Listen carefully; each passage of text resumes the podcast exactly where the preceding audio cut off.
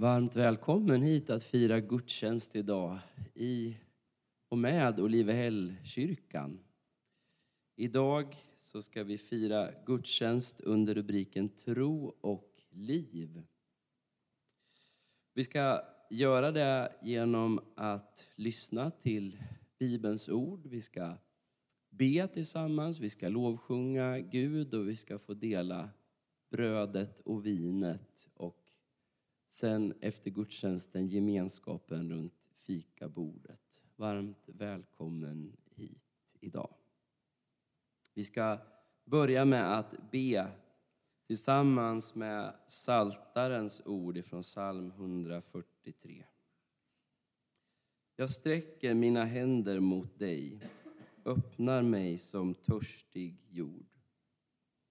Herre, skynda att svara mig, jag orkar inte mer. Dölj inte ditt ansikte för mig.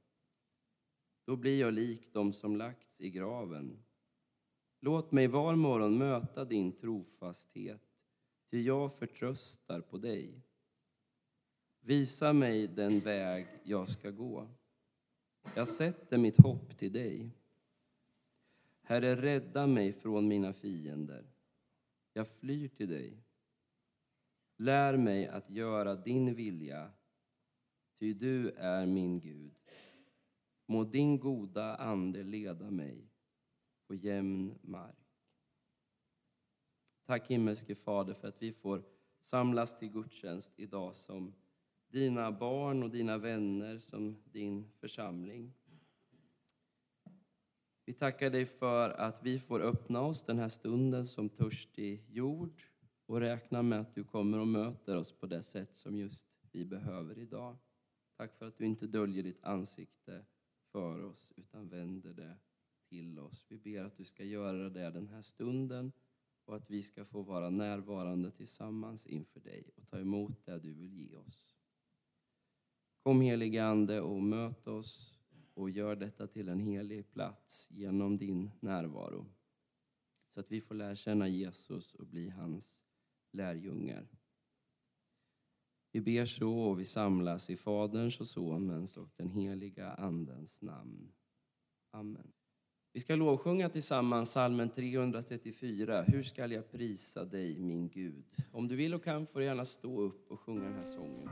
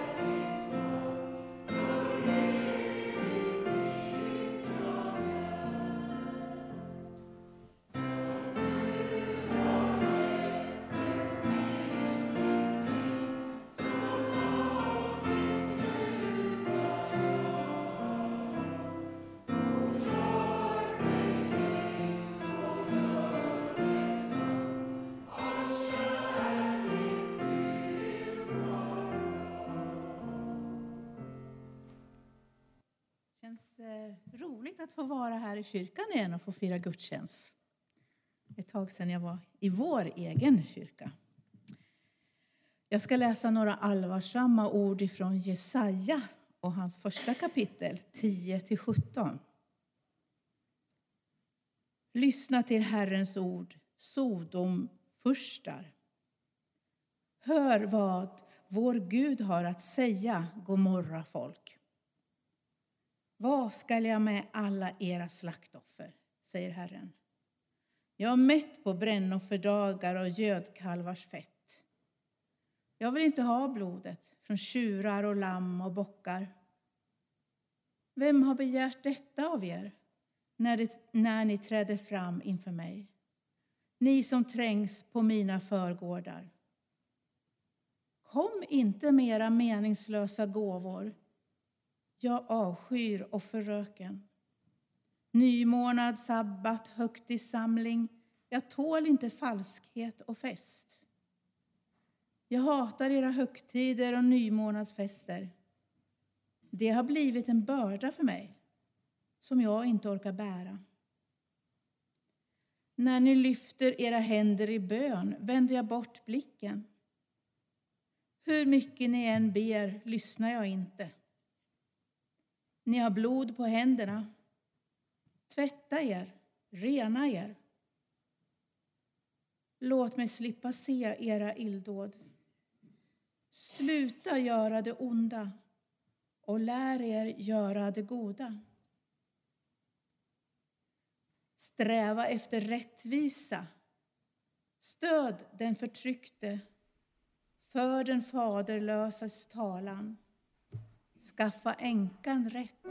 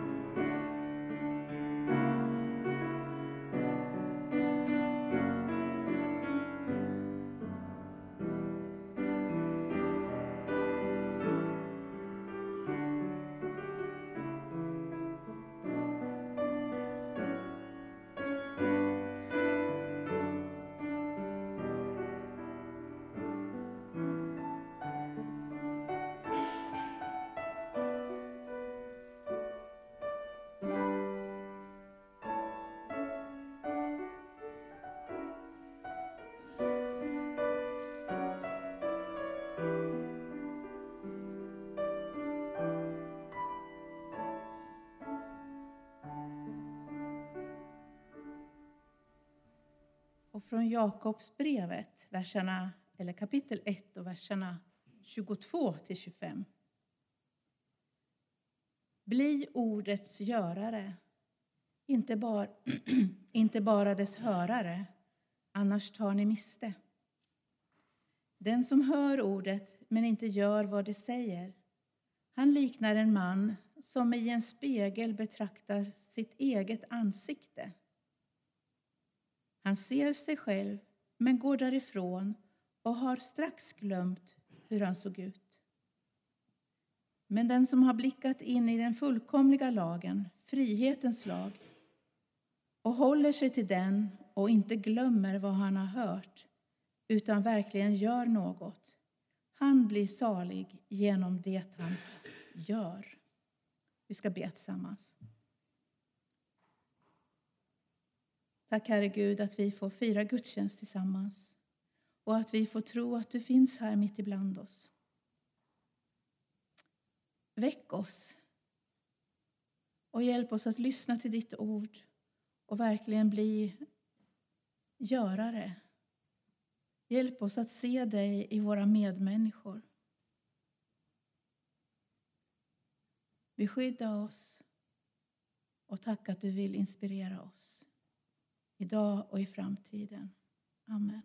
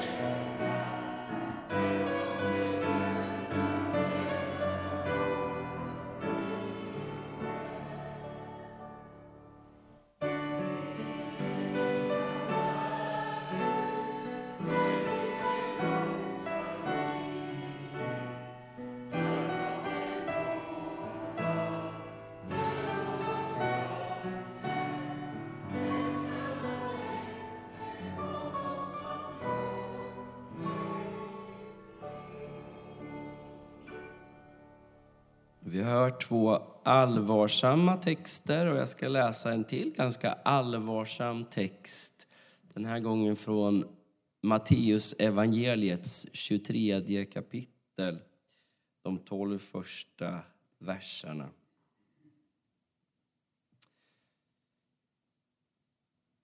Sedan talade Jesus till folket och sina lärjungar och sa: De skriftlärda och fariseerna har satt sig på Moses stol. Gör därför allt vad de lär er och håll fast vid det. Men handla inte som de gör, för de säger ett och gör ett annat. De binder ihop tunga bördor och lägger dem på människornas axlar, men själva rör de inte ett finger för att rätta till dem. Allt vad de företar sig gör de för att människorna ska lägga märke till dem. De skaffar sig breda böneremsor och stora manteltofsar. De tycker om att ha hedersplatsen på gästabuden och sitta främst i synagogan. Och de vill bli hälsade på torgen och kallas rabbi av alla människor. Men ni ska inte låta er kallas rabbi, ty en är er läromästare och ni är alla bröder. Ni ska inte kalla någon här på jorden för er fader, ty en är er fader, han som är i himlen. Inte heller ska ni låta er kallas lärare, ty en är er lärare, Kristus. Den som är störst bland er ska vara de andras tjänare. Den som upphöjer sig ska bli förödmjukad, och den som ödmjukar sig ska bli upphöjd.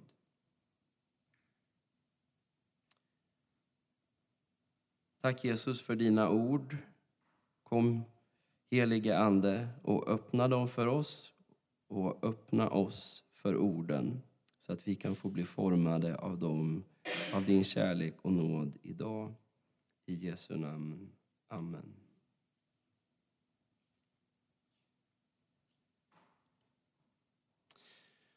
När jag och Emma, min fru, var nygifta så köpte vi oss våran första gemensamma bil.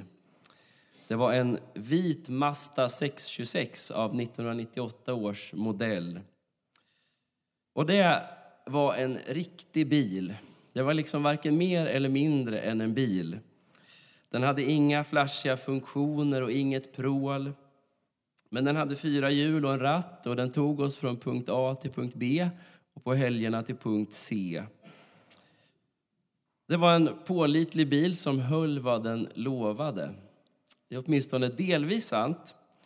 För om du har stiftat bekantskap med en Mazda ifrån 90-talet så vet du att de har en akilleshäl.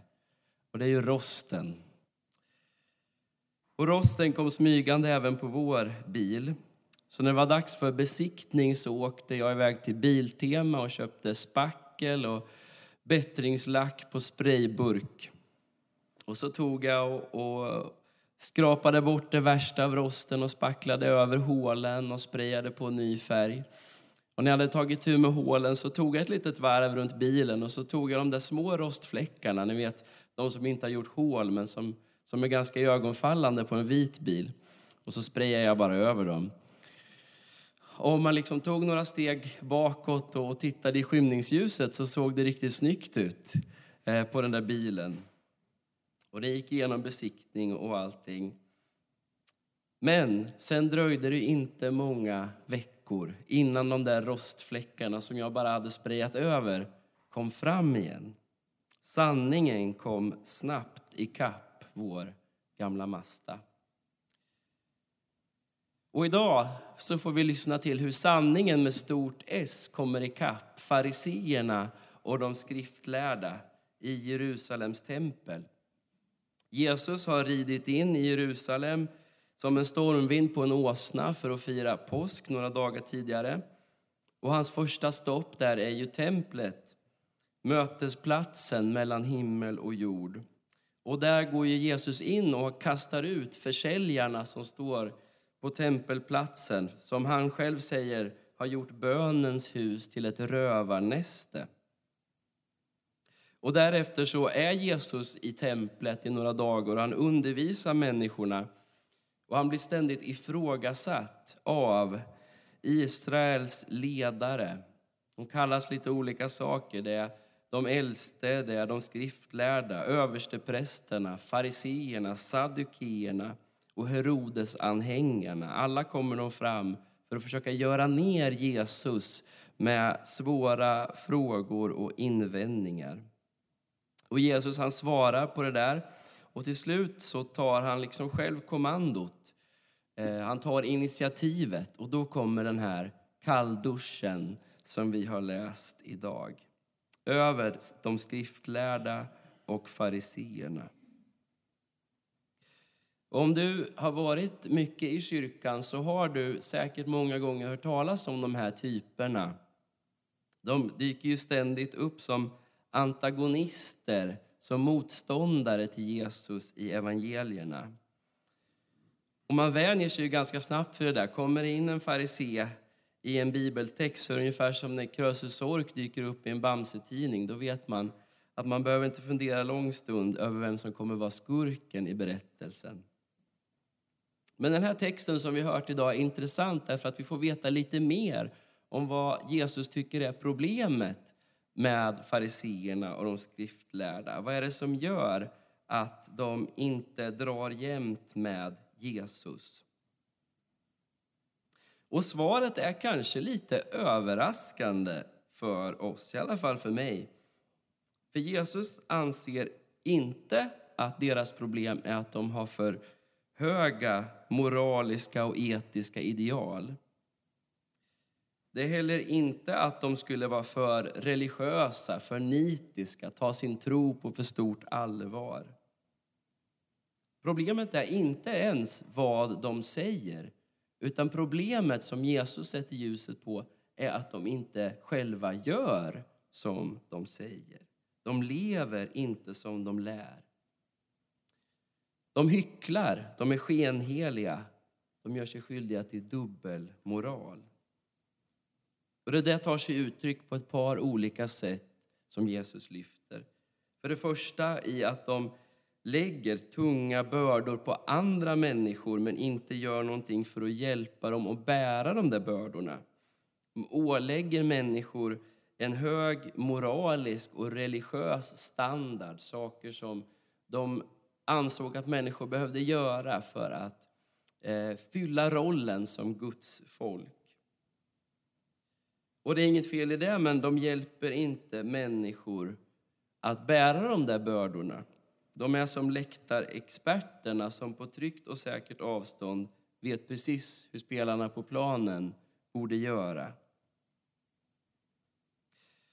Och för det andra så kritiserar Jesus fariseerna och skriftlärda för att använda sin tro och sitt religiösa liv framför allt för att vinna social status.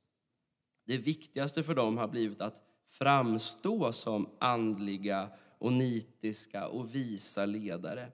Inte att faktiskt vara det.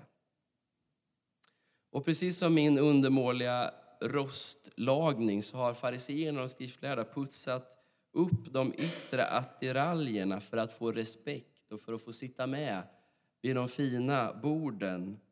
För att få vara lärare och ledare och få respekt i de tjusiga sammanhangen. Men insidan håller inte vad utsidan lovar.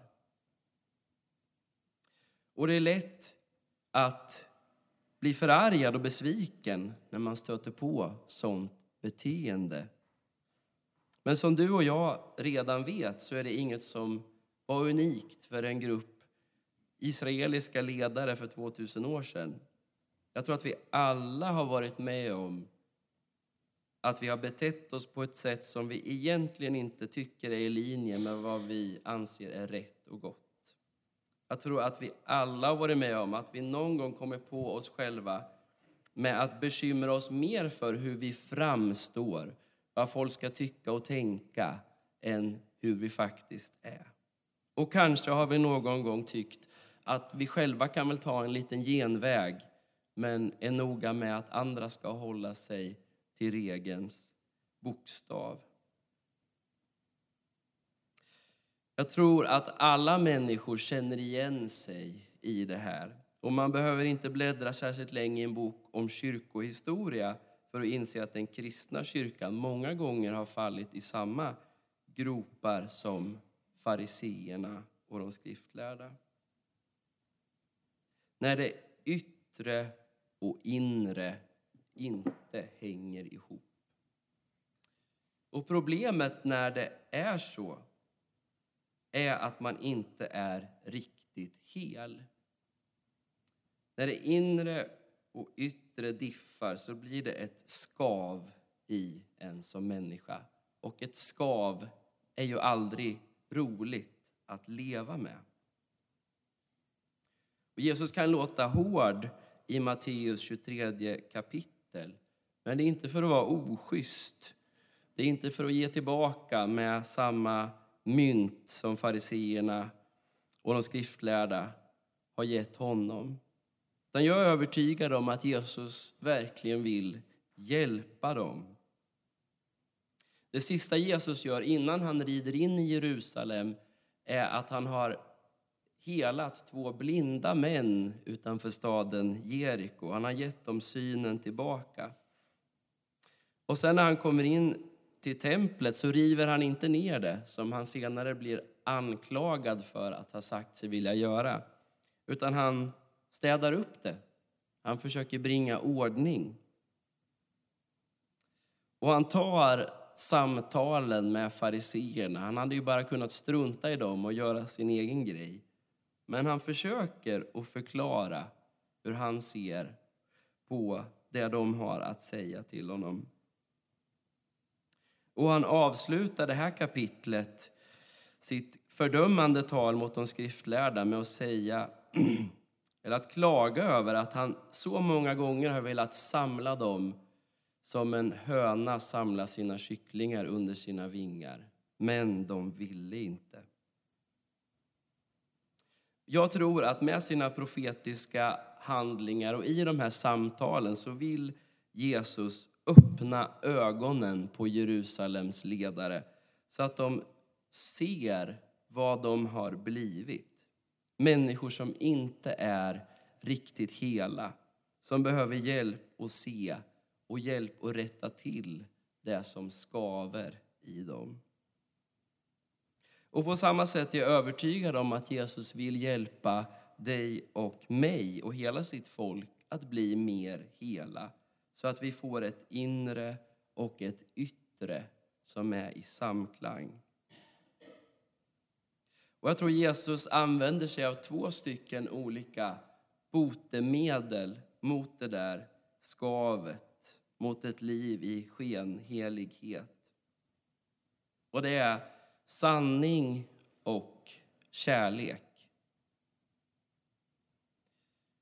Jag tror att vi som Jesu efterföljare får ha ett högt moraliskt ideal. Läser vi vad Jesus säger i till exempel Bergspredikan i början av Matteus evangeliet, så är det svårt att tro något annat eller tänka något annat än att Jesus har höga förväntningar på hur vi som följer honom ska leva våra liv. Det är annorlunda liv som pekar på någonting större mot en godare värld.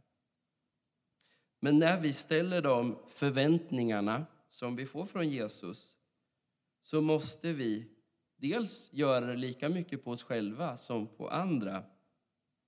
Men dels och kanske framförallt alltid vara beredda att bära den börda som kan uppstå för någon annan på grund av våra höga ideal. Det räcker inte bara med att säga det där tycker jag är fel, så ska man inte göra. Utan det gäller att vi som Jesu lärjungar också är beredda att hjälpa varandra att bära konsekvenserna av det där som vi pekar ut som fel.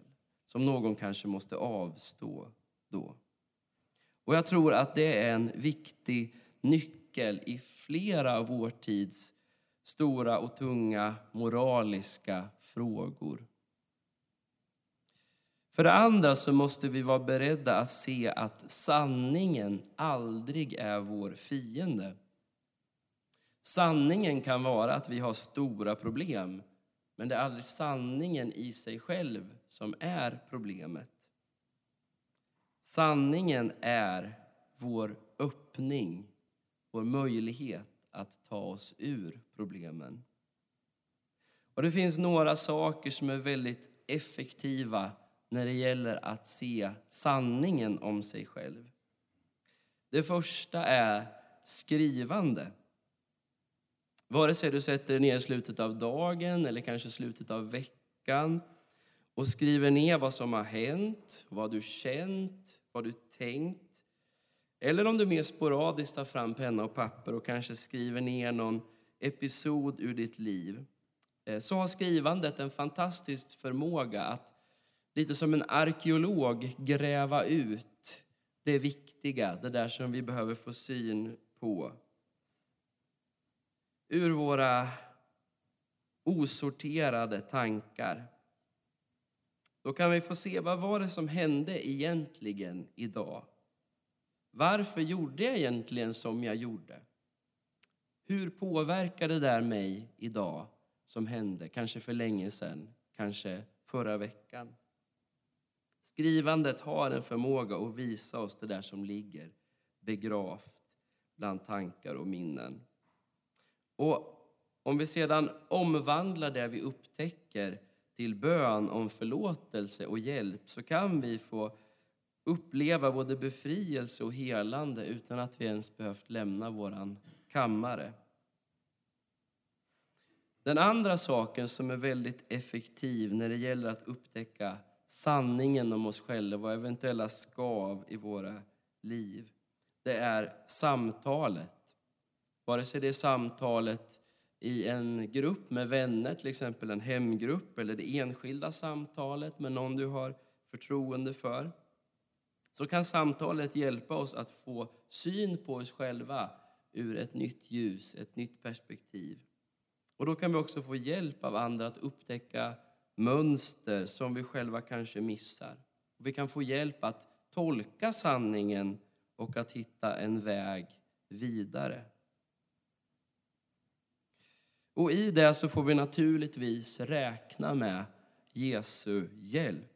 Han som är sanningen med stort S. Han som vill samla oss som en höna samlar sina kycklingar under vingarna, om vi bara vill. Han som vet att vi är skapade att vara mycket mer än överlackad rost. Han som vill hela oss på riktigt. Han som vet att vi är skapade till så mycket mer än att bara försöka vinna kortsiktig social status eller bli accepterad och få sitta med vid bordet. Han som vill bjuda oss till ett rike där vi får dela festmåltiden med Gud själv. Han som vet att det goda livet handlar om så mycket mer än att göra rätt ställningstagande i moraliska och etiska frågor. Han som vet att vi genom att vi i kärlek kan få bära varandras bördor, kan få följa Jesu bud och då få se hur våra liv och våra gemenskaper blir till platser där himmel och jord kan få mötas genom Jesu nåd och Jesu närvaro. Låt oss be. Tack himmelske Fader för att du ser oss rakt igenom. Tack för att du ser sanningen om oss. Allt det som är gott, allt det som har hjälpt till att bygga upp oss själva och sammanhangen runt omkring oss. Men också det där som skaver i oss. Det där som gör att vi inte riktigt är hela. När inre och det yttre inte hänger ihop. Tack för att du tittar på oss med din milda blick. Och låter oss också få se vad vi behöver din hjälp med om vi låter dig visa oss det. Ge oss mod, Herre, att våga se sanningen om oss själva och söka hjälp att ta itu med det som sanningen pekar på. Jag ber att vi som gemenskap kan få bli en plats där himmel och jord möts och där sanningen aldrig är vår fiende utan alltid vår vän. I Jesu namn. Amen.